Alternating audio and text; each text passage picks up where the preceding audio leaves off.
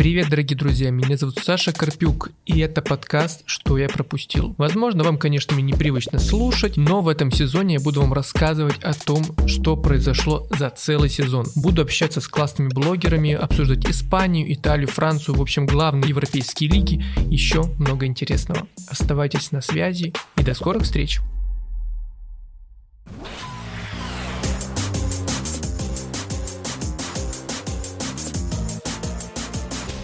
А сегодня у меня в гостях э, Вадим Высоцкий, главный эксперт трибуны по Ла Лиге, не побоюсь этого слова, э, блог которого Высоцкий вы наверняка часто читали, э, видели упоминания и так далее.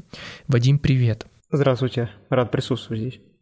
Вадим, ну для начала расскажи вообще о своем блоге, как он появился, потому что, знаешь, я уверен, что для некоторых читателей вообще ты уже такая, знаешь, своеобразная константа э, испанского чемпионата, то есть будто бы ты был всегда и всегда писал про испанский футбол, но я почти на 100% уверен, что тебе тоже есть такой какой-то путь, который ты проделал э, с блогом, когда ты его вообще открыл, почему ты, главное, его открыл, потому что для многих достаточно просто смотреть футбол, ну и все на этом как бы закончить свою фанатскую деятельность, а ты пошел дальше и очень классно в этом преуспел. Э, да, естественно, у блога есть своя история. На самом деле она уже насчитывает практически два года. Ну, да, через четыре месяца, даже меньше, уже исполнится блогу два года. На самом деле быстро очень время пролетело, сам даже не ожидал. А, появился блог просто как творческое начинание, потому что э, я всегда себя ощущал как человек, способный творить, и этого любым способом желающий. Там разные идеи были, там, например, появление собственного канала на других платформах и так далее. Но в итоге я понял, что писать тексты мне намного больше нравится. Я, в принципе, лингвист по образованию, и гуманитарные вещи у меня идут лучше. И, соответственно, я решил создать блог на sports.ru. Я, в принципе, очень давно читаю этот портал. Я там зарегистрировался страшно подумать, 9 лет назад, в марте 2013 и э, вот созрел в 2020 году, в сентябре, открыть свой блог и решил, так сказать, поначалу это было какие-то, ну, наверное, я мыслями, да, делился и так далее, а потом это уже более такой профессиональный окрас такой начало приобретать, и вот доросло до нынешнего уровня, наверное, так. Но я же правильно понимаю, что ты, в принципе, э, занимаешься чем-то еще, кроме блога? То есть ты говорил, что ты лингвист, соответственно, ты, например, ну, условно, там, переводчик, да, ну, и, кстати, чем ты занимаешься? А футбол для тебя, скажем так, это твое любимое дело, которым ты занимаешься, когда ты успеваешь этим заниматься, потому что я уверен, ну, мне так кажется, по крайней мере, что ты бы мог э, потенциально писать намного больше, да? Или как у тебя вообще это происходит? Э, у меня это происходит совместно с основной учебой. Я в 2021 году закончил бакалавриат, в Санкт-Петербурге. И в том же году поступил в магистратуру, вот. А в бакалавриате я изучал испанский язык. Отчасти это стало первопричиной, так сказать, э, того, что почему именно испанский футбол, хотя история любви к испанскому футболу, она имеет, скажем, несколько более длинные, так сказать, э, концы, и это уже даже отдельная история. А так получается, что я совмещаю вот учебу, и когда у меня выдается возможность, я пишу тексты, так сказать, да, отдаю всего себя, и я надеюсь, что в какой-то хоть мере получается.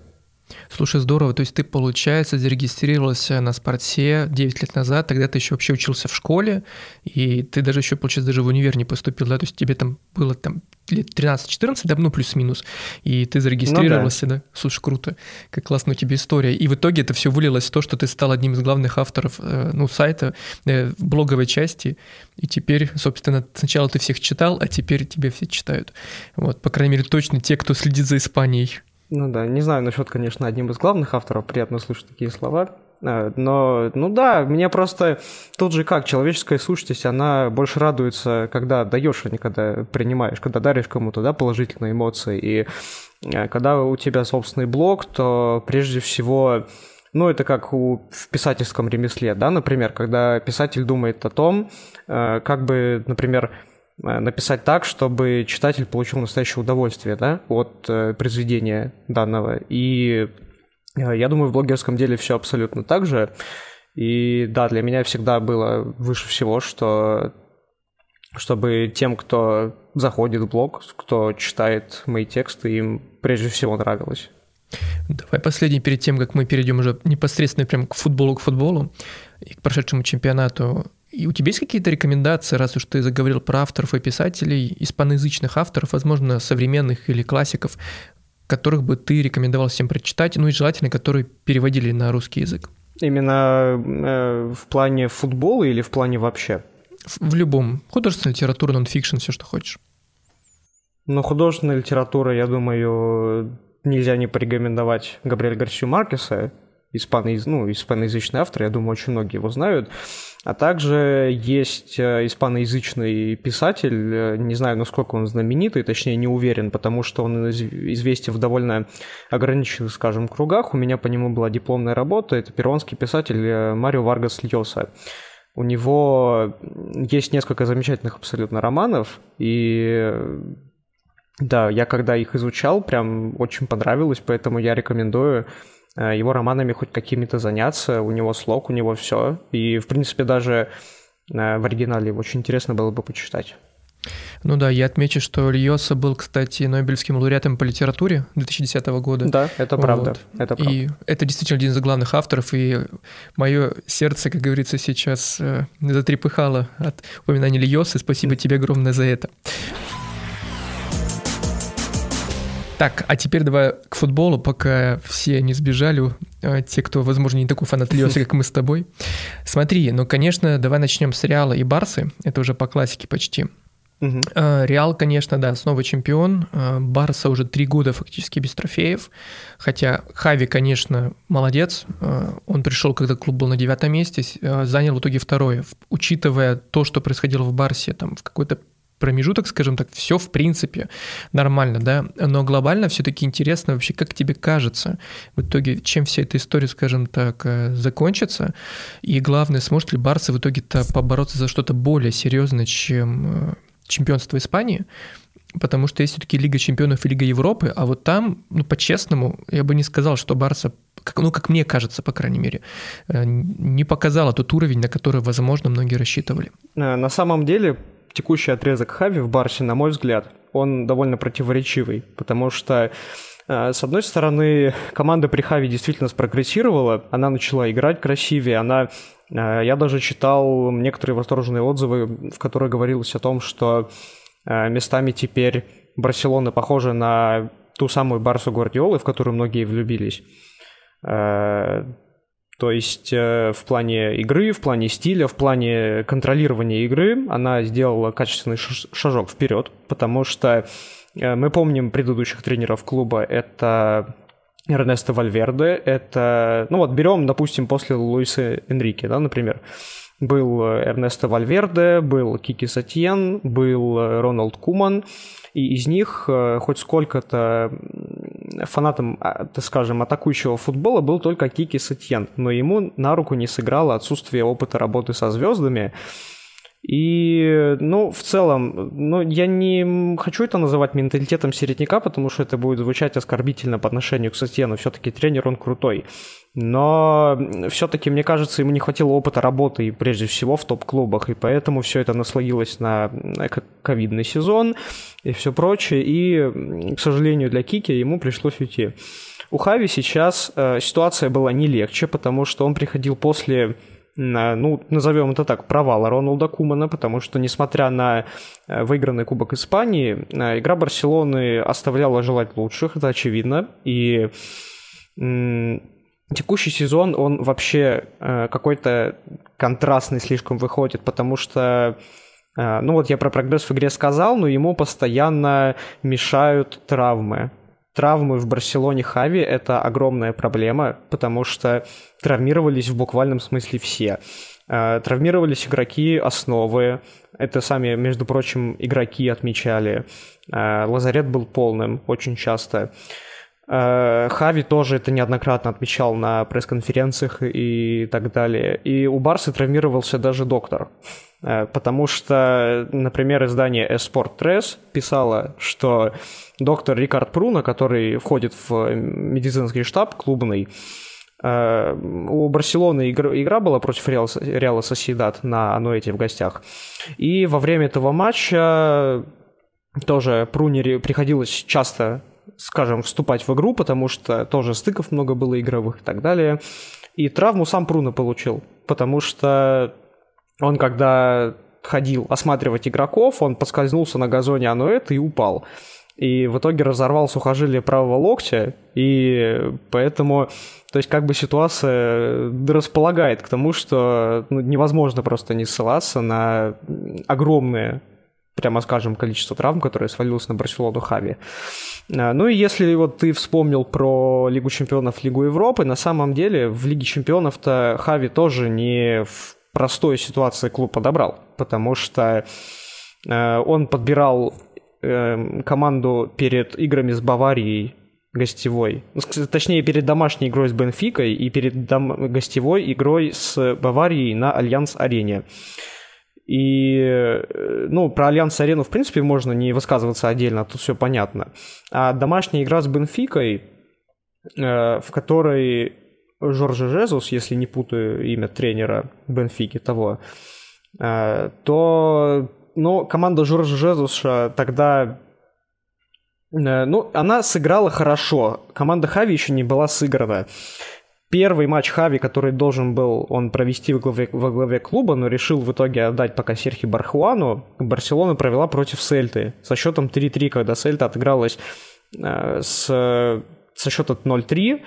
И, ну, по сути, это было идеальное, так сказать, в кавычках, плацдарм для передачи клуба Хави. Потому что сначала Куман проиграл Раю Вальякана в гостях, потом 3-3 Бархуан сделал на Балаидосе, на Балаидосе точнее, с Эльтой. И Хави приходил в команду, которая страдала уже тогда от травм, которая разучилась, откровенно скажем, играть красиво за предыдущих, за тренерство предыдущих наставников. Ну и у него что-то получилось эпизодически выстроить, но это опять же благодаря зимним трансферам. Пришли Абамиянг, пришли Ферран, Торрес, пришли э, несколько других игроков, которые помогли улучшить игру команде, но в текущем состоянии она за чемпионство бороться не может. Просто mm-hmm. не может. Летние усиления, они могут помочь клубу но и вот от трансферной политики Барселоны на самом деле очень многое будет зависеть. Э, Жерар Ромеро, например, каталонский журналист, э, он уже писал про Пини Захави, да, агента Левандовского, который выходил из клубного магазина с футболками Барсы. Или, например, тоже важный пункт для Барсы – это еще один очередной поиск замены Дани Алвесу. Потому что по данным того же самого Жерара Ромеро, Дани Алвис может покинуть клуб по завершении текущего сезона. То есть э, некий день сурка у Барса наступает, и придется снова искать замену бразильцу, хотя и прошлому-то бразильцу замену не нашли, прошлому Дани Алвису, а так вот сам Дани Алвис своей заменой и стал. Угу. То есть, в принципе, я тебя правильно понимаю, что одна из проблем состоит как раз в том, что а, совпало несколько факторов. Ну, во-первых, Хави действительно пришел, ну, во-первых, классика, да, тренерской работы. Все-таки тренер должен хотя бы предсезонку провести, ну, хотя бы в ускоренном формате, условно побыть с клубом, ну, если мы говорим про лето, например, да, а, поработать с командой, и тогда мы можем говорить о каком-то условно чистом эксперименте нового тренера. А тут получается, что совпало первое, то, что он попал не в самое благоприятное, в принципе, время для клуба. Второе, очень много травм, как ты озвучил. Ну и третье, собственно, не самая, скажем так, благополучная, что ли, трансферная политика предыдущих как бы, сезонов, даже несмотря на то, что пришел пришел Абамаянг и Ферран, ну, по-честному, давайте будем говорить, да, откровенно, все-таки нельзя сказать, что это, ну, Абамаянг еще, да, но глобально это все равно, наверное, не может в краткосрочной перспективе повлиять на вообще, в принципе, положение клуба. Правильно я тебе понял? Да, конечно. В краткосрочной mm-hmm. перспективе вообще мало кто ожидал. Я больше скажу, что Хави такую игру наладит, настолько сможет наладить, потому что я прекрасно помню те же комментарии на спорте, да, когда люди предрекали Барси чуть ли не нахождение в, во второй десятке, в нижней половине таблицы, но в краткосрочной перспективе у Хави получилось, но все-таки ему нужна предсезонка, я считаю. Потому что ну, любому тренеру нужна сыгранная команда, Ему нужна команда, в которой футболисты друг друга понимают. А Хави, вот да, как ты подытожил правильно в конечном итоге, он пришел в команду, в которой сразу несколько факторов этому противодействовали. И я считаю, что полноценные выводы по Хави можно будет делать только после полноценной предсезонки. То есть я надеюсь, мы с тобой запишем еще один выпуск через год, например, и тогда мы с тобой скажем, я скажу тебе, ну что, Вадим, а теперь-то что с Хави? Но я в любом случае желаю ему всяческих успехов, потому что мне кажется, что, ну чисто даже немножко по-голливудски история э, возвращения Хави в Барселону, это такой излюбленный сюжет вообще в принципе многих по понятным причинам, но все равно я за то, чтобы этот сюжет сложился каким-то наилучшим образом, потому что все-таки хочется, чтобы мы увидели наконец-то ту Барселону, которую мы в принципе привыкли видеть. Вот, а иначе получается действительно какое-то ну, не тотальное доминирование, но все-таки ты примерно представляешь, что, наверное, каталонцы условно в Европе, ну, уже сколько, три там, условно, примерно сезона все-таки не могут э, показать какую-то, по крайней мере, стабильной игры, и у них периодически случаются действительно провальные игры, э, вот, и надеюсь, что все это исправится с течением времени. А как тебе кажется, напоследок, закрывая именно эту тему, кто нужен, на любимый вопрос, кто нужен из игроков э, летом для Барсы. Ты упомянул Левандовский, да, что, ну, это опять же все эти любимые наши слухи, но тотально, кто, кто нужен? Э, я думаю, что нужно прежде всего усилять центр защиты. Это очень больная тема Барселоны в последние годы, да и не в последние годы, мне кажется, вот э, после ухода Пуйоля она как-то особенными красками, скажем, заиграла. И мне кажется, что прежде всего надо в это вкладываться, и надо, ну вот Левандовский, ладно, вот его вот если подпишут, будет здорово, конечно, хотя я тоже не со всех сторон понимаю смысл этого трансфера. И нужно левого защитника в конкуренцию к Жорди Альбе, потому что замены ему просто нет. Слева в этом сезоне выходил Алехандро Бальде Кантерана, выходил Сержиньо Дест, который номинально правый, да там даже Лангли поиграл в свое время. То есть э, конкурентоспособной замены Альби нет значит, на данный момент. Э, были слухи, что Барса интересуется Хави Галаном из Сельты. На самом деле я бы поддержал больше всего этот трансфер. Я об этом даже писал, кстати, в своем блоге. Ну, точнее, я рассказал просто историю Галана и, э, ну так, в основном описал, что он умеет. И, на мой взгляд, он лучше всех остальных кандидатов, которые, скажем, фигурируют в плане интереса Барселоны эту позицию. Ну, прекрасно. Я надеюсь, что руководство Барсы хоть как-то тебе услышит. Ну, возможно, мы сейчас запустим это куда-то, а, как говорят, в космос, и, возможно, какая-то разумная, знаешь, мысль о трансфере все-таки дойдет до руководства, и мы увидим достойное усиление, потому что, повторюсь, хочется все-таки а, увидеть ту самую Барсу. Э, дальше давай пройдем теперь вообще в другую степь, дойдем условно до Мадрида и поговорим немножко про Атлетико, потому что Возможно, это сугубо мое странное впечатление, но мне показалось именно почему-то в этом сезоне, что несмотря на то, что Симеоне э, выстроил эту легендарную какую-то схему с нулем нападающих против Сити и, в принципе, во втором матче мог претендовать на то, чтобы пройти дальше, и Сити вообще был тогда на себя не похож, в этом я согласен тоже. Но все-таки мне такое ощущение, что, возможно, у Симеона и у команды в целом, знаешь, какой-то своеобразный кризис идей, что ли. Э, я не говорю сейчас о какой-то командной идентичности, к которой мы привыкли. Мы знаем, как играет Атлетику, мы знаем эти Э, такие полубрутальные, оборонительные, какие-то очень плотные структуры, которые вообще иногда невозможно просто никак пробить. Но такое ощущение, что все-таки нужно либо команде находить какое-то тактическое новое решение, либо все-таки ну, короче, нужно что-то с этим делать. Повторю эту мысль. Такое ощущение, что есть кризис идей. Как тебе кажется, это лично мое или все-таки у Атлетико все прекрасно? И опять же, от Сити они вылетели просто лишь из-за того, что Сити в кои-то веке играл, скажем так, не свой футбол во втором матче, и Сити просто условно, в кавычках, там повезло. Ну, на самом деле, здесь все крутится вокруг главного тренера, очевидно, Атлетика Диего Симеоне. А, э, по поводу него в этом сезоне очень э, полярные точки зрения мог, ну, могли встречаться, да и до сих пор могут, потому что время предсезонья, время перемен и так далее. Но я бы тут начать вообще хотел с того, что вот Симеоне 10 лет 10 сезонов в мадридском клубе. И вот статистический факт, я думаю, тоже многие знают. Десятый сезон подряд при Симеоне Атлетика входит в топ-3 чемпионата. То есть, э, как минимум, кредит доверия у Симеоны должен быть. И вот учитывая то, что до Диего клуб не был там 14 сезонов подряд, ну, это уже должно о чем-то говорить.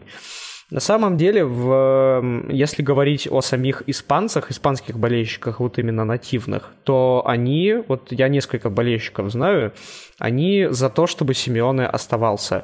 Вот я знаю в соцсетях, я с одним болельщиком переписываюсь, у меня бывший преподаватель по испанскому языку в университете, болельщик Атлетика, я с ним тоже это обсуждал.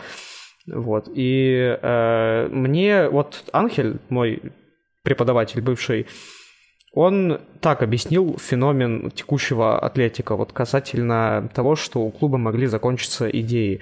Сейчас в составе просто не хватает по-настоящему таких созидающих футболистов. Есть э, Родриго де Пауль, который заиграл ближе к концу сезона, но до этого он ну, несколько невзрачно играл.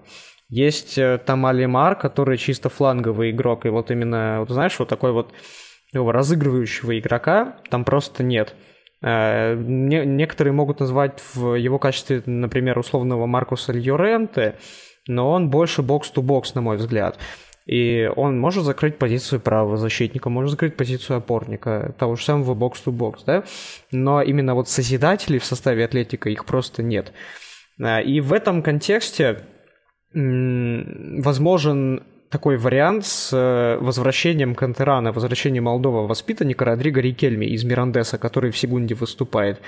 Э, ему 22 года, и он с 10 голевыми передачами является лучшим ассистентом Сегунды на данный момент. Впереди еще э, один тур остается, его преследует Борха Гарсес из Лиганеса и имя второго ассистента я забыл, я думал про Рубена Парду, но, скорее всего, это не он. Но в любом случае Гарсес его преследует, и у него 9 голевых передач. Но вот впереди один тур секунды, я не думаю, что Рикельме свое отдаст, и тем более Мирандес, Мирандесу нужно очки набирать тоже. И в этом плане два варианта развития событий, на мой взгляд. Это либо возвращение Рикельме, Э, либо аренда в клуб уже примеры, а не секунды. И тут все зависит от Диего Симеоне, потому что Диего Симеоне принимает решение по составу, и этому же Диего Симеоне решать, интегрировать ему в состав э, Родриго Рикельме или все-таки дать ему еще годик, э, как-то повариться уже в, ну, назовем, котле примеры, да. А так, команда по-прежнему доверяет Симеону, я считаю, и она борется до конца, вырывая победы на характере, потому что ну вот, например, вот в качестве таких вот я просмотрел еще раз на всякий случай вот хронологию всю матчей. Э, вот недавний относительно матч Атлетико Хитафи, например. Э, во втором тайме игрок Атлетико Мадрид получил красную карточку в начале самом. 41 минуту клуб играл в меньшинстве, и на 90-й минуте, или на 89-й, если я не ошибаюсь, Марио Эрмосо забивает победный гол, и клуб вырывает победу со счетом 4-3.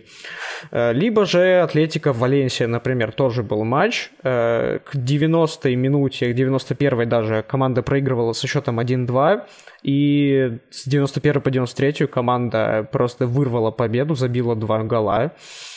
И я считаю, что вот такие матчи подобные, они лучше всего пока демонстрируют мотивацию игроков биться и дальше за Диего Симеоне. И, наверное, да, это довольно-таки довольно-таки красиво, что команда даже после 10 сезонов продолжает биться так за своего тренера, и ну, он по-настоящему, да, ну, стоит сказать, он дает характер команде. Ну и тут, естественно, сыграла свою роль неуверенная игра защитников в текущем сезоне и не лучший сезон облака.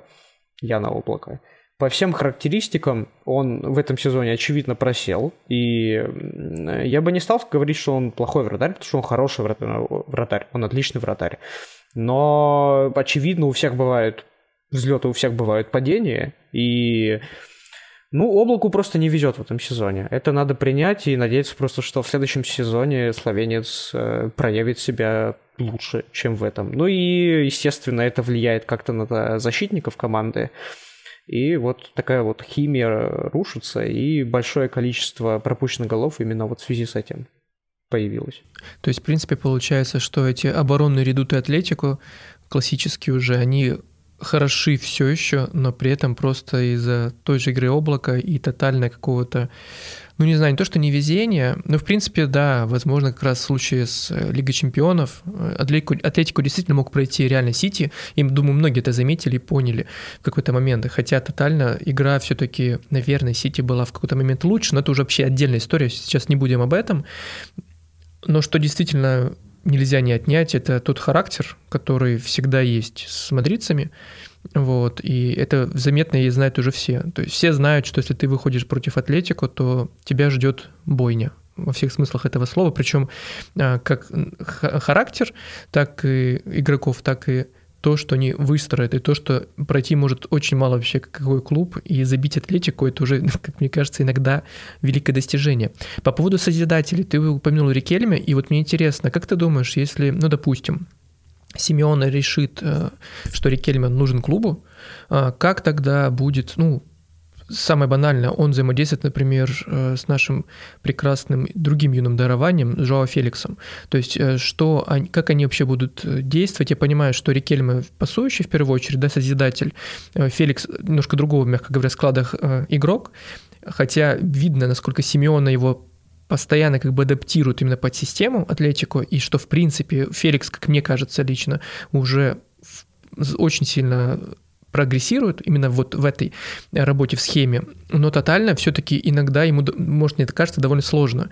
И как ты думаешь, Рикельме в итоге решит эту проблему, и, во-первых, Феликс получит, получается, идеального партнера для созидания, потому что Феликс прекрасный завершитель и, в принципе, очень техничный забивной игрок. Вот. Или же все-таки Семен еще нужно будет докручивать эту систему, и поэтому он не рискнет и не будет прям жестко как-то ротировать состав или придумать что-то другое. Э, я всегда видел Жоу Феликса как э, некого форварда в оттяжке больше, чем именно центрального. И поэтому, мне кажется, тут скорее нужно говорить о взаимодействии не Феликса с Рикельме, потому что Феликс, как мне объясняли, он больше фланговый игрок, и поэтому э, там он будет смотреться попросту органичнее. Ходили слухи о трансфере Дарвина Нуниса из Бенфики, и вот он как раз вот чистый центральный нападающий, насколько я за ним следил. И, на мой взгляд, если подпишут Дарвина Нуньеса, то э, с ним как раз Рикельми может отличную пару э, составить, но тут учитывать надо то, что есть еще на замену Матеус Кунья, например, и есть еще Анхель Корея, которого тоже нельзя списывать ни в коем случае, потому что человек принес значительное количество очков команде в этом сезоне, всегда бьется до конца. И я считаю, что в любом случае это часть команды. И вот интересно будет понаблюдать, что какое решение примет Симеоне в этом плане. А, собственно, узнаем уже совсем скоро. Круто. Ну что, я тоже надеюсь, что Атлетику в следующем сезоне в лучшем смысле этого слова испортить нервы другим клубам, потому что ради этого-то мы и смотрим на самом деле всю эту прекрасную нашу игру, которую мы называем футбол. А по поводу дальнейших каких-то решений узнаем, я думаю, совсем скоро. Давай чуть дальше теперь тоже продвинемся как раз по таблице. И два клуба, которые тоже, в принципе, стабильно, довольно сильно выступают, а учитывая их финансовые возможности, так, наверное, вообще даже очень хорошо. Речь о Бетисе и Реал Соседаде. А, два клуба, которые ну, лично вот Бетис у меня все еще ассоциируется вообще с очень давними временами, там, конца 90-х, начала нулевых, когда там вообще были уже другие игроки, и в какое-то поле зре... Э, время они выпали как бы из моего поля зрения, и я с радостью обнаружил, что сколько-то лет назад, что все, Бетис-то все еще в принципе на коне. А, да, у клуба по понятным причинам бывают спады, и, возможно, как раз финансовая одна из главных причин. Но мне тут интересно еще с тобой обсудить э, не только финансы, а в принципе положение дел у них, у Бетиса, Реал Соседада, и том, что ну, плюс-минус потенциально э, может ожидать и в следующем сезоне, и что мы с ними вот в целом увидели в этом. Да, на самом деле, Бетис и Реал Соседат, вот я посмотрел их э, статистику по, на протяжении под, с сезона 2015-2016, и у них э, результаты практически во всех, они примерно идентичны. То есть там с разницей в одно место они финишировали там одно-два. И, и они еще похожи тем, что у каждой команды был спад односезонный в течение вот этого отрезка временного. Тут еще нужно отметить, что отсутствие глобальных успехов у вот этих вот двух команд, возможно, э, объясняется тем, что руководство не тратит крупные суммы на трансферы.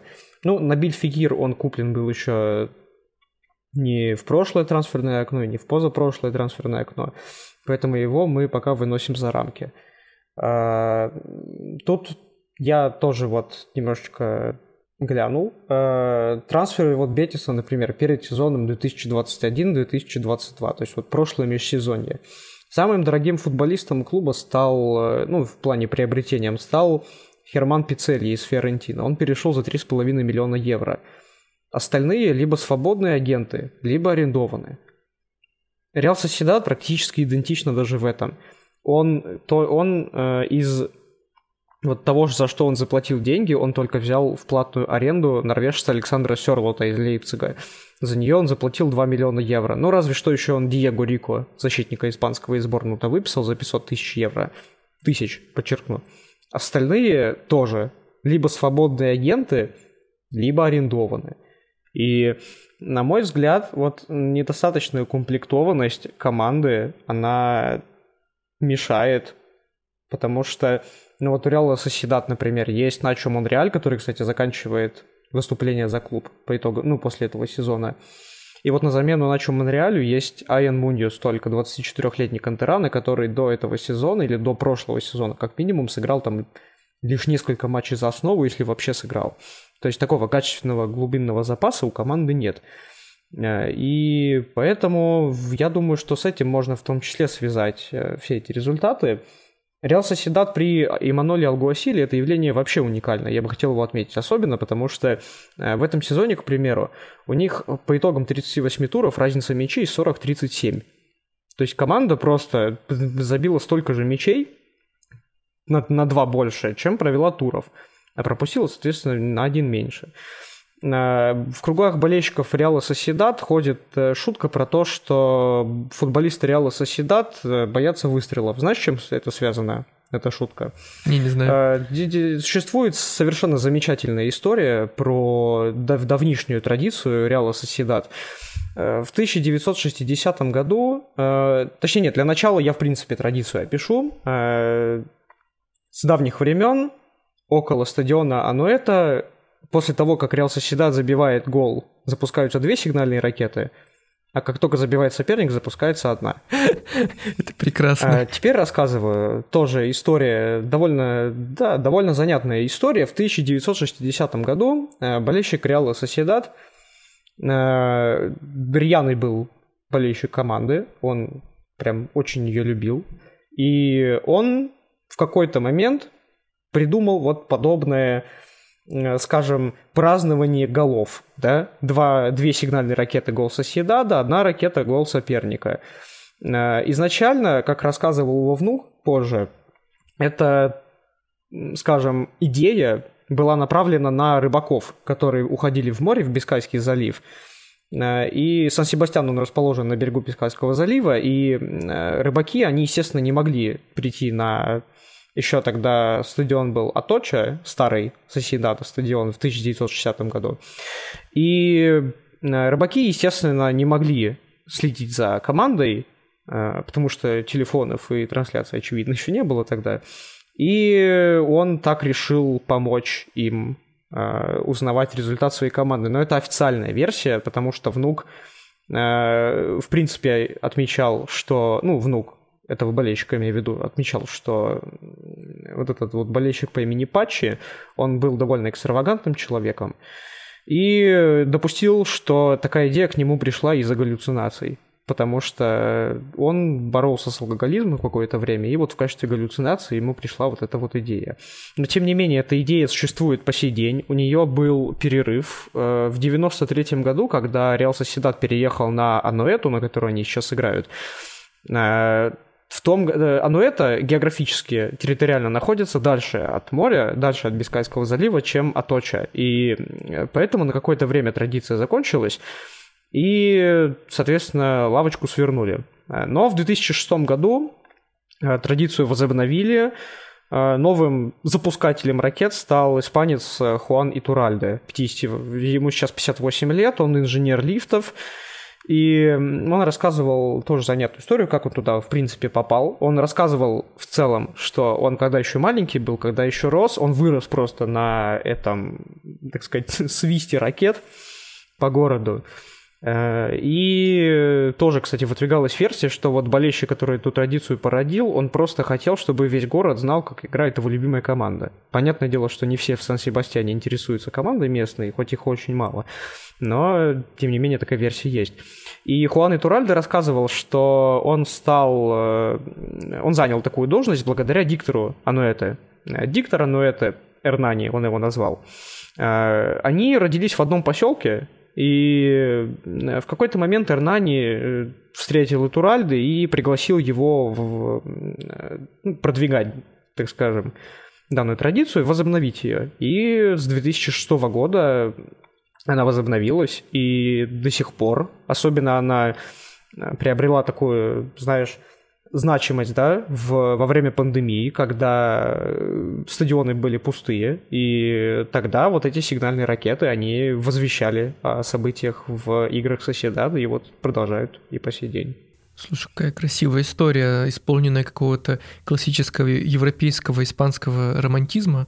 Вот, при этом очень вдохновляющая, мне кажется, многих. И я даже представил действительно, как ты болельщик, который не может прийти поддержать любимую команду во время пандемии, но при этом ты хотя бы знаешь, если даже у тебя нет телевизора или там радио, интернета, mm-hmm. ничего, ты знаешь, что только что твоя команда забила голу. Это очень здорово. Но теперь я понимаю э, происхождение этой шутки. И очень здорово, да. что ты мне Ну, история забавная в любом случае. Да, это очень круто. Смотри, но кроме традиций, как я тебя понял, э, Реал Соседат э, очень крепкая команда, как Бетис, а, при том, что у них нет особых каких-то финансовых э, вливаний уже последние сколько-то лет, и при этом они показывают достойную игру. Ты акцентировал внимание именно на Реал Соседаде, и мне интересно знать, почему, и что, возможно, в тактическом плане или вообще в чем бы то ни было ты мог бы еще выделить а, в игре команде, и почему, в принципе, ей удается оставаться на плаву, при том, что, как ты прекрасно пошутил, ну, точнее, как шутят сами испанцы уже и говорят о том, что, ну, наверное, они просто боятся выстрелов. Ну, на самом деле, тут даже не столько... Ну, на Реал Соседаде я акцентировал внимание просто потому, что, ну, я, честно говоря, очень редко такое видел до этого, если вообще видел, что команда, занявшая место в топ-6, занимает 40 голов в чемпионате всего, то есть разница плюс 3. А, то есть, вот, например, от того же Бетиса Мануэля Пелигрини такого ожидать просто сложно, потому что, ну, мы знаем, что команды Пелигрини обычно очень атакующие, и что мы видим по его Бетису. Э, на самом деле, тут э, Реал Соседат, она... Тут, вот тут появляется небольшая разница между командами, э, потому что Реал Соседат исповедует более такой силовой футбол, а Бетис Пелигрини, он такой, знаете, как в испанском есть такое слово «воланте», как этот летающий от глагола «волар». Mm. И он так летает по полю Бетис Пелигрини. То есть, можно уточнить, может быть, скорее как порхающий, ну, что такой, ли, да? да? Порхающий по полю. Порхающий, да, вот совершенно такой. верно. Mm. И поэтому и голов больше, и моментов больше, и так далее. А Соседат, он почему-то вот, он достаточно очков тоже терял, когда, когда забивал, и дальше не шел, а оборонял там, допустим, 1-0 или какое-то такое минимальное, в общем, преимущество, он его просто оборонял. И он же, если бы Реал Соседат не проиграл Атлетику в последнем туре, он мог, э, точнее не он, а Имануэл Гуасил, тренер, мог превзойти свой лучший результат по очкам в Соседаде. Э, потому что э, у него сейчас 62 очка, и могло быть 33, ой, 63 или 65, если бы он не проиграл Атлетико или даже бы выиграл. В его лучший сезон было 62, поэтому тут он мог превзойти, но не превзошел. А если конкретно про Бетис, то э, ну, просто в последние годы еще Бетис, он, получается, у него два интересных атакующих кадра, то есть были Кики Сатьен и Мануэль Пелегрини. И между ними э, вместился Руби, который с Испаньолом выходил из Сигуды в примеру, э, и его нанял, он вышел с Испаньолом в Еврокубке, его Бетис нанял, позвал, но он там себя не показал. Он ушел прямо во время сезона. Его сезон команда заканчивала с Алексисом Трухильо, временщиком. И в том сезоне Бетис занял 15 место, а вот потом они занимали вот шестое место, пятое место дальше сезона. Поэтому тут вот в тренерских кадрах тоже было дело. Поэтому, ну я говорю, сложно ожидать чего-то конкретного, предметного, если Э, руководство не выделяет достаточное количество денег на трансферы. Если они чуть-чуть не поскупятся еще, то я больше чем уверен, что команда может заиграть новыми трансферами, потому что, вот, например, вот тот же Реал Соседат, я знаю, я как-то очень сильно концентрируюсь да, на нем, Э, просто по нему больше ситуацию лучше знаю. Э, например, у Реала Соседат в новом сезоне может э, смениться полностью вся линия нападения. Александра Серлота они не продлевают. Александра Ис... у Александра Исака очень смутное будущее, потому что его он может уйти, он может остаться, пока непонятно, что с ним будут в итоге делать. И в связи с этим на последний тур, на матч против Атлетика, или нет, даже на матч против Кадиса, Э, предпоследний тур, 37-й, э, Иманол вызвал двух молодых кантерана, Хулина Лабета и Хона Карикабуру. Это одни из главных талантов сейчас Академии Реала Соседат. Э, Карикабура вообще, насколько я помню, является лучшим бомбардиром команды Хаби Алонса, который, к сожалению, вылетел из секунды сейчас с дублем Соседада. Поэтому тоже вот такие молодые подрастают. У них тренер как раз Иманола Гереча, про которого тоже у меня был текст. Э, Иманула Геречи, он тренер нападающих сейчас в структуре клуба, и поэтому у них отличный ориентир есть, поэтому у них есть потенциал вырасти в какого-то, ну скажем, высококлассного игрока. То есть оба клуба, к Бетису тоже возвращаясь, он тоже полагается на собственную академию. Поэтому там сейчас очень много воспитанников играет, и у них э, клубные работники, в частности Анхеляро, президент, э, он заявлял, что один из таких главных пунктов в курсе клуба текущем – это ставка на собственных э, воспитанников. Поэтому, наверное, как-то нужно найти какую-то идеальную смесь, идеальное сочетание между интеграцией собственных воспитанников в состав команды и тратами чуть большими на трансферы и достижением более высоких целей. Ты знаешь, что мне пришло в голову сейчас, возможно, очень такая банальная аналогия, но все-таки у меня такое ощущение, что вот если бы Бетис или Реал Соседат условно были в таком же по уровню чемпионате, как, например, а, ну, Нидерланды, то, возможно, их бы условно можно было бы считать таким, ну, короче, это как наш испанский Аякс, да, то есть э, мы делаем упор на своих воспитанников, вот, и, в принципе, пытаемся из них выжить максимально. И если бы, наверное, чемпионат Испании по уровню был, ну, чуть ниже, мягко говоря, то, возможно, эти бы команды, ну, получается, да, они бы закономерно просто были бы там первое-второе место занимали, потому что э, Барса, понятно, Реал, Атлетика просто и Севилья, да, они просто были бы, э, ну, их как бы просто не было, mm-hmm. потому что денежные возможности этих клубов несовпоставимы. Это очень грубое такое, знаешь, грубые мазки, вот, но такое ощущение, что действительно мы вот имеем примерно плюс-минус такую же историю. И вдвойне как-то обидно, что клубы опять же, делающие ставку на своих, э, все-таки, ну, по понятным причинам, да, не могут пробиться пока что выше, хотя при этом показывают вполне э, интересный в своих э, каких-то догматических, скажем так, установках футбол. На самом деле, тут больше даже подходит Бетис, потому что Реал Соседат, он такой, у него немножечко грузный стиль игры, и я уже упоминал слово «силовой» в отношении стиля игры их, и поэтому на мой взгляд, у них даже э, в плане антропометрии даже, у них единственный такой компактный игрок, который вот в условном таком атакующем стиле мог располагаться, это Давид Сильва, потому что нападающие у них высокие, габаритные, э, полузащитники тоже в основном такие не мобильные, не маленькие, а там Микель Мерино и прочее, то я думаю, что они бы меньше подошли вот под, под аналогию с Аяксом, чем условным Аяксом, чем Бетис. Вот, я так-то вижу. Угу. Ну да, нет, конечно, если говорить о стилистике игры, то, безусловно, я бы Реал Соседать не сравнивал с Аяксом. Скорее, дело исключительно в ставке на воспитанников и на том, что, возможно, твой бюджет не такой большой, условно, как у конкурентов в чемпионате. Но в любом случае, очень интересная история получается, и я желаю Бетису и Реал Соседаду, во-первых, успехов в Еврокубках, потому что ну, я думаю, в Лиге Европы они точно, ну, не в прошлом сезоне-то, ну, Соседа так точно вполне достойно выступили, но ждем теперь каких-то успехов, потому что, ну, во-первых, доколе Севилья брать постоянно Лигу Европы, хотя в этом году хотя бы этого не повторилось, а, и хочется увидеть э, испанскую команду. Это правда. Вот, которая все-таки возьмет трофей. Давай потихоньку сдвинемся от клубов к персоналиям и поговорим про, только не удивляйте сейчас, про Усмана Дембеле, нашего дорогого, потому что конечно, при Хаве он поразительным образом да, стал одним из главных ассистентов Ла Лиги, при том, что играл не так много и по фактически получил место основы как раз после прихода Хави.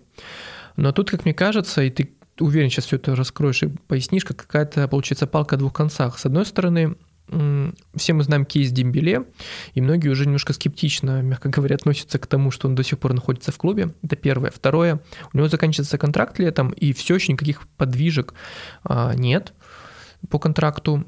И, соответственно, вполне возможно, что он сменит клуб.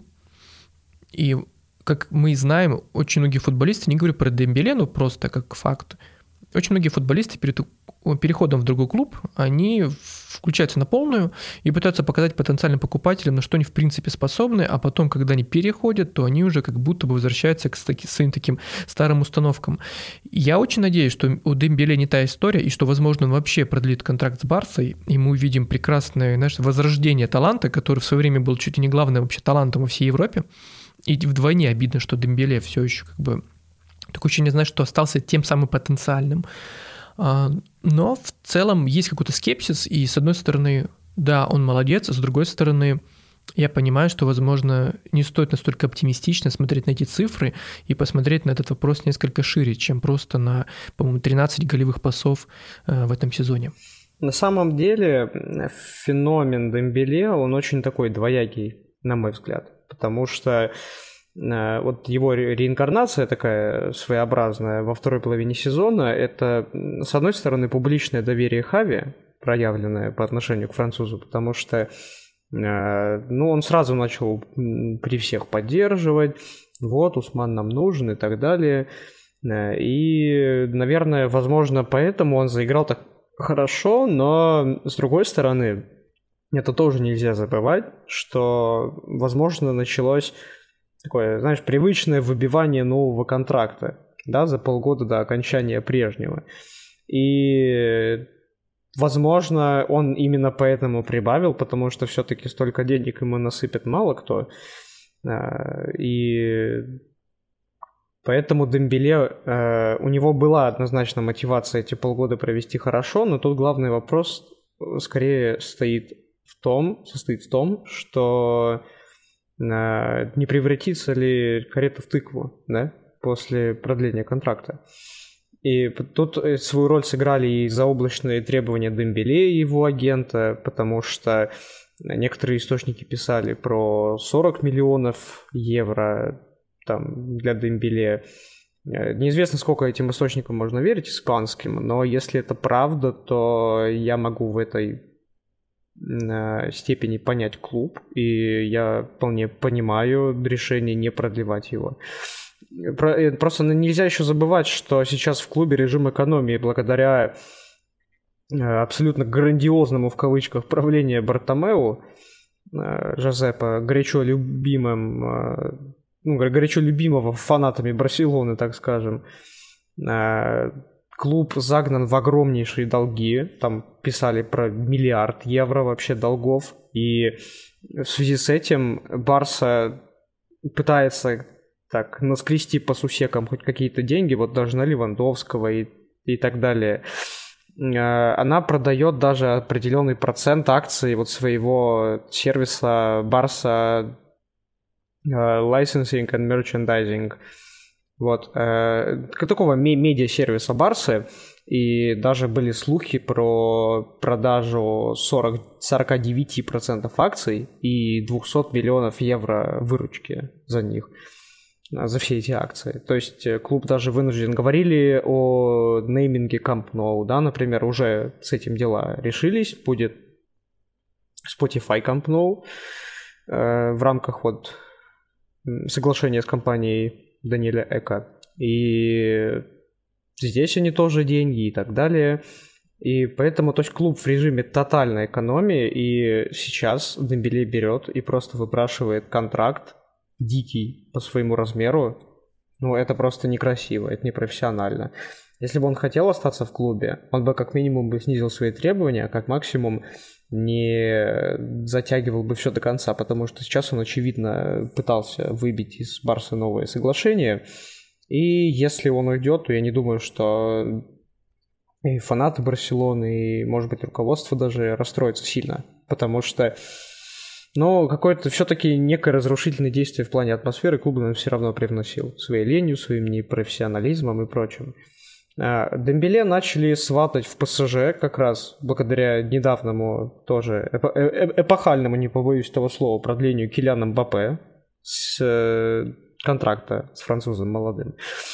И говорят, что Килян Мбаппе лично хочет видеть Усмана Дембеле и полузащитника Монако Арлена Чуамини, который уже появилась информация, что не пойдет в клуб, потому что он хочет в основе играть.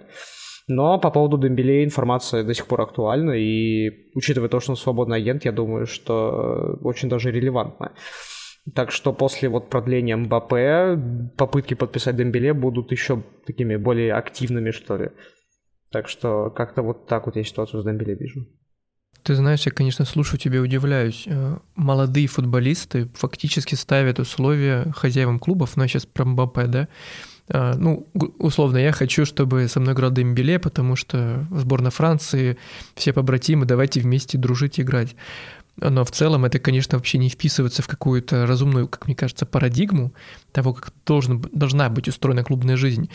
А, и кейс Мбаппе, мне кажется, очень показательным в этом плане, но Благо не нам это решать, с одной стороны. С другой стороны, у меня еще напоследок вопрос. Как тебе кажется, вот несмотря на все эти контрактные истории, не самые приятные, все остальное, а Дембеле в принципе-то нужен клубу или нет? Потому что, как мне показалось из твоего спича, что в целом э, клуб не особо потеряет, даже, возможно, в игровом плане. Я не говорю сейчас даже о деньгах, тут все понятно, у Барса большие проблемы, и это, конечно, отдельная какая-то большая боль и финансовая история, которую нужно разбирать, мне кажется, в учебниках о том, как не стоит устраивать вашу финансовую деятельность, если вы хозяин футбольного клуба.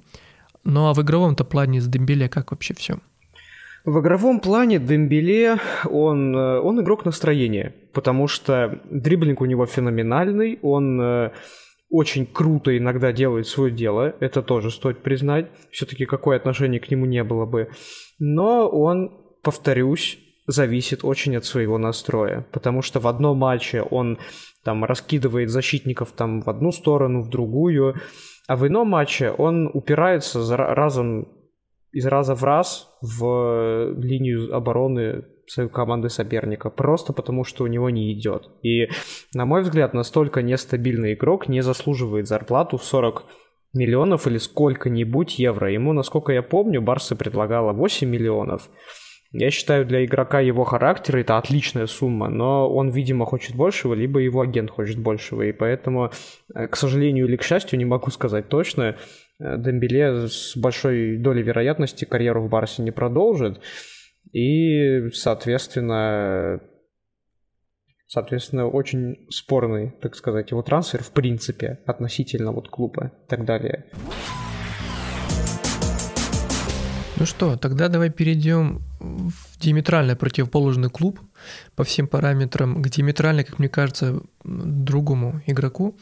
А, про Карима Бензема, конечно, не говорил только ленивый, и в этом сезоне, в принципе, но такое ощущение, что этот сезон, знаешь, очень похож на какой-то красивый голливудский фильм. То есть Бензема, в принципе, и не только он, конечно, но тотально вытаскивал неоднократно клуб из тех ситуаций, когда это нужно было вот в самый нужный момент. И реал этого сезона Анчелотти очень такое ощущение, что прям любит какие-то драматичные сценарии, то есть на последних минутах вырвать победу, это классика Реала. Но если говорить про Карима, то мне интересно, вот нынешнее его состояние, это такая уже пик карьеры, и следующие сезоны возможен спад, и в целом, как бы, что, как тебе кажется, самого главного в этом году, в футбольном году, сезоне, произошло именно с ним? Я бы хотел начать с того, что, в принципе, на мой взгляд, золотой мяч 2022 должен получить Карим Бензима. Я думаю, людей, которые будут отрицать это, очень, их очень немного. И феноменальный сейчас отрезок э, карьеры Карима во всех планах, и в плане игровом, и в плане э, сыгранности со всеми и так далее. Хотя он, в принципе, очень давно себя проявляет как, ну, в своей степени совершенный нападающий.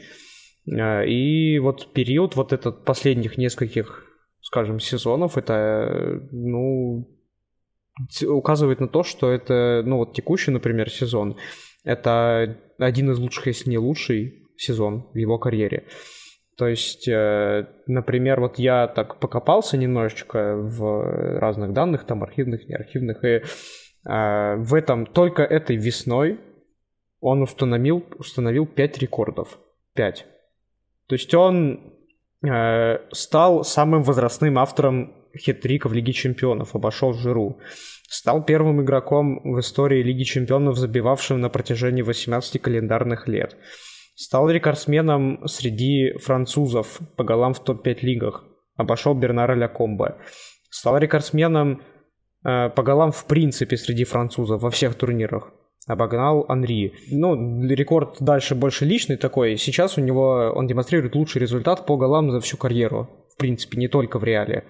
А, то есть вот то, что сколько он сейчас забил, он больше не забивал никогда. За него даже на президентских выборах во Франции проголосовали. О чем речь? Э, правда, правда, голос не учли, тоже, не знаю, к счастью или к сожалению. Но, да, уникальный совершенно нападающий, и у него еще несколько рекордов до конца сезона он может поставить. То есть вот, например, он уже выиграл приз лучшему французскому игроку, выступающему за рубежом, и может э, установить рекорд по количеству голов в плей-офф отдельно взятого сезона Лиги Чемпионов. Сейчас у него 15 голов, у Роналду, Криштиану 17 голов было в сезоне каком-то. И если Роналду, я не знаю, насколько это реально, если он оформляет хитрик в матче с Ливерпулем, то он уже в этом сезоне обходит Роналду и становится рекордсменом по этому показателю. Э, поэтому Бензима, я считаю, что в этом сезоне продолжился его ну, такой локальный тренд с запутыванием и ломанием Э, так сказать, игры вражеским вратарям, потому что мы помним ляп Кариуса, мы помним ляп и другие, и в этом сезоне его очередными жертвами стали э, Джан Луиджи Донарума из ПСЖ и Эдуар Минди из Челси. Там он своим сумасшедшим прессингом абсолютно задавил. Это, конечно, можно списать на некий элемент удачи, или там кто-то говорил, что там э, он фалил на Донаруме. Э, но в любом случае вовремя запрессинговать и с нужной, ну, так сказать, в нужном нам темпе и так далее тоже нужно уметь. Э, Реал без Бензима мы видели в матче с Барселоной, когда они 0-4 проиграли. То есть влияние Бензима на Реал колоссально. Абсолютно. И вот, э, как я уже упоминал, вот если возвращаться к золотому мячу, на данный момент он однозначно едино, единолично лидирует. Э, за ним идут э, Садио Мане и Мухаммед Салах из Ливерпуля. Я считаю, что как бы Мане и Салах в этом сезоне еще не выступили, хотя может быть всякое. Если все продолжится в том же духе, то Бензима должен забирать золотой мяч. Это даже, я думаю, беспрекословно. Ты упомянул зависимость Реала от Бензема, и это ведь на самом деле не всегда так хорошо, но как мне кажется, потому что все мы знаем э, кейс, скажем так, Месси и Барселоны, когда аргентинец еще был в каталонском клубе, то довольно часто можно было наблюдать примерно одну и ту же картину. Когда Месси в составе, и с ним все хорошо условно, то команда играет по одному, а когда его нет, то по-другому. И эту зависимость от футболиста, в принципе, конечно, только у Барса, но мне почему-то вспомнилась именно эта аналогия, тем более это тут Барса, тут Реал. И я даже э, опять же, боюсь представить, что будет, если условно ну, что-то Каримом случится, все-таки травмы тоже бывают даже у таких игроков, и в целом всякое может быть. И тут, конечно, вот главный вопрос. Вот сейчас по ходу подумал об этом. МБП не подпишут, понятное дело, уже. А кто может тогда, ну не то что заменить Бензема, это громко сказано, скорее кто может потенциально прийти летом, и кто может помочь э, продолжить скажем так, традицию и быть на подхвате в крайнем случае. Как тебе кажется? На мой взгляд, в ближайшей перспективе Бензима заменить невозможно, потому что я вот, вот он сейчас переживает свой пик, и я думаю, что из основы бы его не вытеснили. Но из таких топ нападающих я бы даже предпочел бы не Мбаппе, а Эрлинга Холланда, который в Сити перешел, э, потому что сколько я видел игру Эрлинга Холланда в Боруссии, он при всех своих габаритах очень силен в подыгрыше. Очень. При своем росте, при своих ну, правда, он э, рушил все стереотипы, скажем, о в таком крупном форварде, который мог и голы забивать, э, и в подыгрыше одновременно успевать. Поэтому мне кажется, что если бы схема 4-3-3 сохранилась, то Холланд в нее влился бы суперски. Но это как минимум дело уже не текущего предсезонья, не вот которое наступит, потому что он перешел в Сити, понятное дело. Э, бывали, конечно, в истории махинации с переходами в несколько клубов за одно лето, но э, я думаю, что случай с Эрлингом Холландом в этот список явно не войдет. Поэтому это уже может быть через несколько лет. Ну что, завершим тогда с громкими фамилиями, и все-таки я не могу в этом подкасте не поговорить, возможно, о клубе, а, о котором, ну не то, что не принято говорить, но о нем, мне кажется, вспоминал, кстати, когда-то Вадим Лукомский, а, но тотально все-таки он Короче, о Гранаде говорит далеко не каждый автор и недалеко не каждый вообще, мне кажется, футбольный журналист. Почему я вообще о ней вспомнил? А, ну, во-первых, в прошлом сезоне Гранада играла в четвертьфинале Лиги Европы. А в этом сезоне, к сожалению, они вылетели в секунду. И это первое. Второе, а, тренером назначили Айтера Каранку, многие из которых э, помнят э, по игре в одном очень известном клубе, который мы только что как раз тоже обсуждали. А, и самое главное, и тоже интересное, это, конечно же, Хорхе Малина, то есть самый возрастной автор хитрика, 40-летний игрок, который все еще умудряется играть. И вдвойне обидно, что несмотря на, знаешь, вот все эти какие-то очень красивые сюжеты, которые есть в истории клуба, в этом сезоне они вылетели. И как тебе кажется, ну, во-первых, смогут ли они справиться и вернуться в элиту в следующем году? И, во-вторых, что случилось в этом году и почему, собственно, Гранада, которая, в принципе, для многих в прошлом сезоне стала открытием, в этом, увы, вылетела? На мой взгляд, как бы это ни звучало, главная проблема Гранады – это успех бывшего тренера Роб... Диего Мартинеса, потому что э, в Еврокубке Гранада вышла как раз при нем. Э, молодой тренер, работавший до того в Сегунде, он стал, э, если я правильно помню, самым молодым тренером премьеры э, в истории, либо вторым тренером, самым молодым. Э, и изначально каких-то особенных надежд на него не возлагалось во главе клуба, но он смог качественно клуб поднять, привить э, команде модный стиль игры. Э, и даже вот, как уже да, упоминалось, играл с ней в Еврокубках. После ухода Мартинеса, вот тогда началась тряска в клубе, и после него поработало три тренера. Сначала назначили Роберта Морена, который Э, некоторые могут его помнить по сборной Испании, в работе в штабе сборной Испании с Луисом Энрике, когда там эта история случилась. Э, некоторые его могут помнить по Монако. Он некоторое время Александра Головина нашего тренировал. Э, и, между прочим, у них дела шли хорошо, но Роберта Морена потом уволили. Роберт Морено, он хороший методист вообще, надо сказать. Он написал даже книгу про собственное понимание использования схемы 4-4-2 в футболе. Это его фирменная схема, он ее использовал в Испании, когда тренировал, он использовал ее в Монако, он использовал ее в Гранаде, соответственно. Э, то есть, собственная книга у него есть, но в самом клубе у него не сказать, что получилось. Его уволили в марте, если я правильно помню, после 9-матчевой безвыигрышной серии и непосредственной близости к зоне вылета. Понятное дело, что никакому руководству это не понравилось, особенно вот ты говорил про Еврокубки год назад. И ему на смену пришел явный такой кандидат временщик Рубен Тересилья, тренер из структуры клуба. Но, естественно, на Тересилью в долгосрочной перспективе рассчитывать не приходилось, и он провел за клуб 5 матчей, но общей сложности месяц, и ушел после поражения 1-4 от Леванта. Спасать клуб пришел Айтор Каранка, тоже. Э, Айтор Каранка, кстати, интересен тем, что Каранка в свое время, э, может быть, кто-то слышал, э, Каранка в свое время запустил онлайн-конгресс для тренеров мировой – в сотрудничестве с испанским изданием Марка. И он там собрал таких достаточно весомых тренеров в мире футбола. Там даже выступал Роналдо из Валядолида, Бразилия, зубастик. Там выступал Питер Кеннион, его бывший коллега по Миддлсбро, выступали, там Висенто Дель Боски приезжал, ну так, понаблюдать, так сказать, за Э, тренером перспективным. Вот. И Айтор Каранка, он до этого работал только в Англии. Он в Испании не работал. То есть это, можно сказать, его такой первый блин, да, в Испании.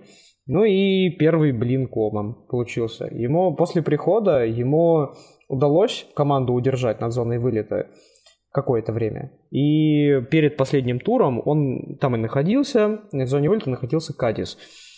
Э, благодаря параллельным победам уже того же самого Кадиса и Мальорки, э, и благодаря ничьей э, с Испаньолом Гранады, она, к сожалению, вылетела, и Каранка уже было объявлено покинет свой пост по итогам текущего сезона.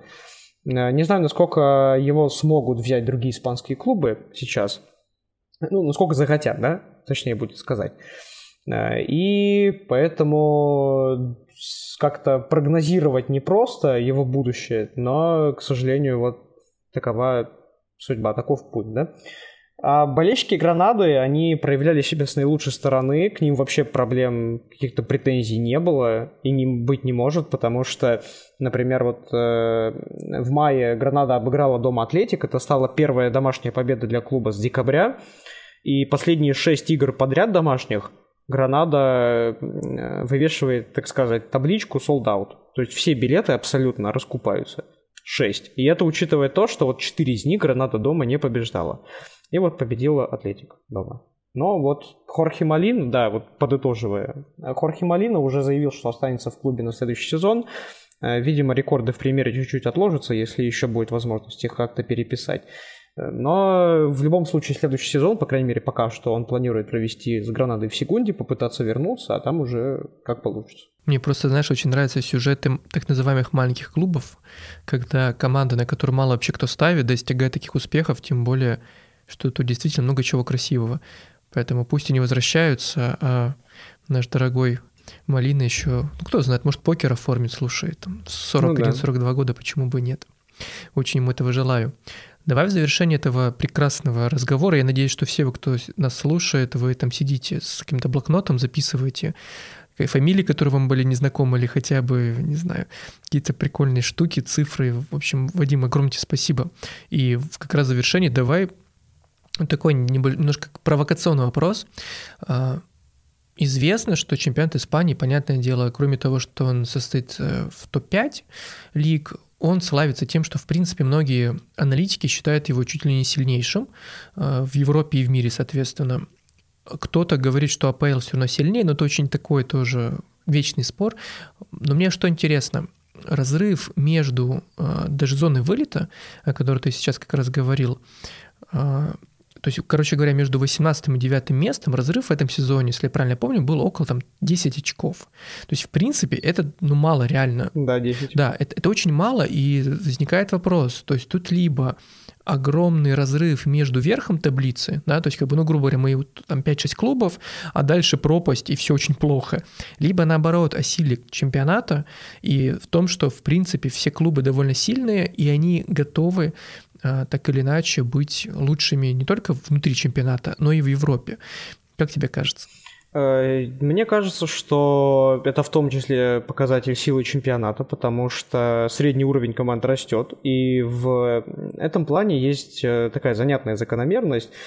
Э, я вот в качестве выборки взял последние несколько сезонов, в данном случае вот 7 розыгрышей я проанализировал, и отрыв в 10 очков между 18 и 19 местом сохранялся трижды. Вот в том числе два последних сезона подряд. А, в остальных случаях он был побольше. Э, в сезоне 2016-17 он вообще составил 24 очка.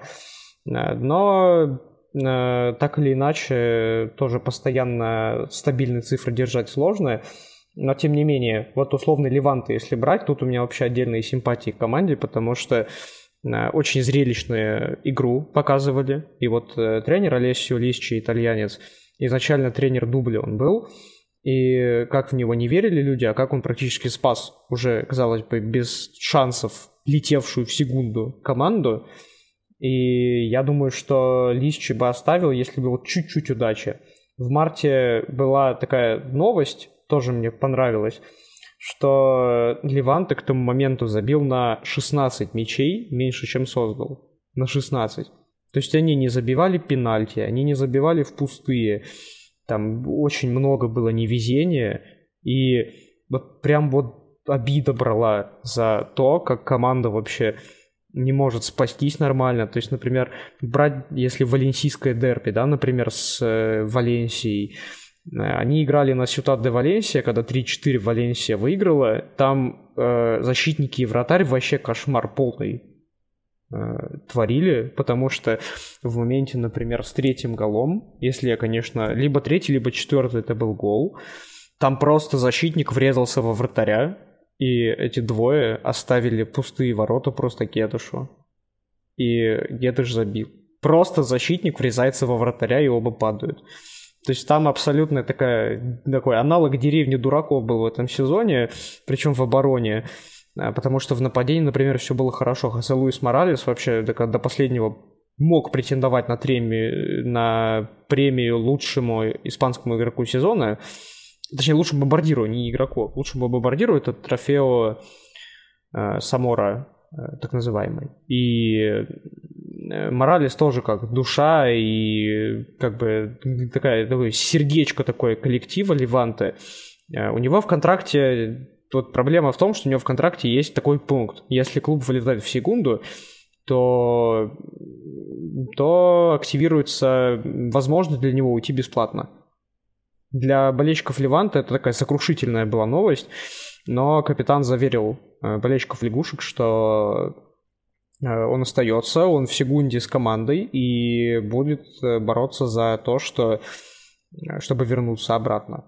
Вообще, в секунде есть замечательный тренер Пачета, Хосе Луис Мартин Рохо, тоже вот Пачета это его прозвище, Валидолит его сейчас претендует на повышение. И если Валидолит выйдет в примеру, то команда, попол... не команда, а лига пополнится Э, шикарным тренером, не побоюсь этого слова, потому что он чуть не спас тонущую Веску в том сезоне, вот в прошлом как раз, когда там буквально вот его э, от э, сохранения прописки в примере э, отделила лишь неожиданная победа Эльчи над Атлетиком из Бильбао, которую вообще не прогнозировали.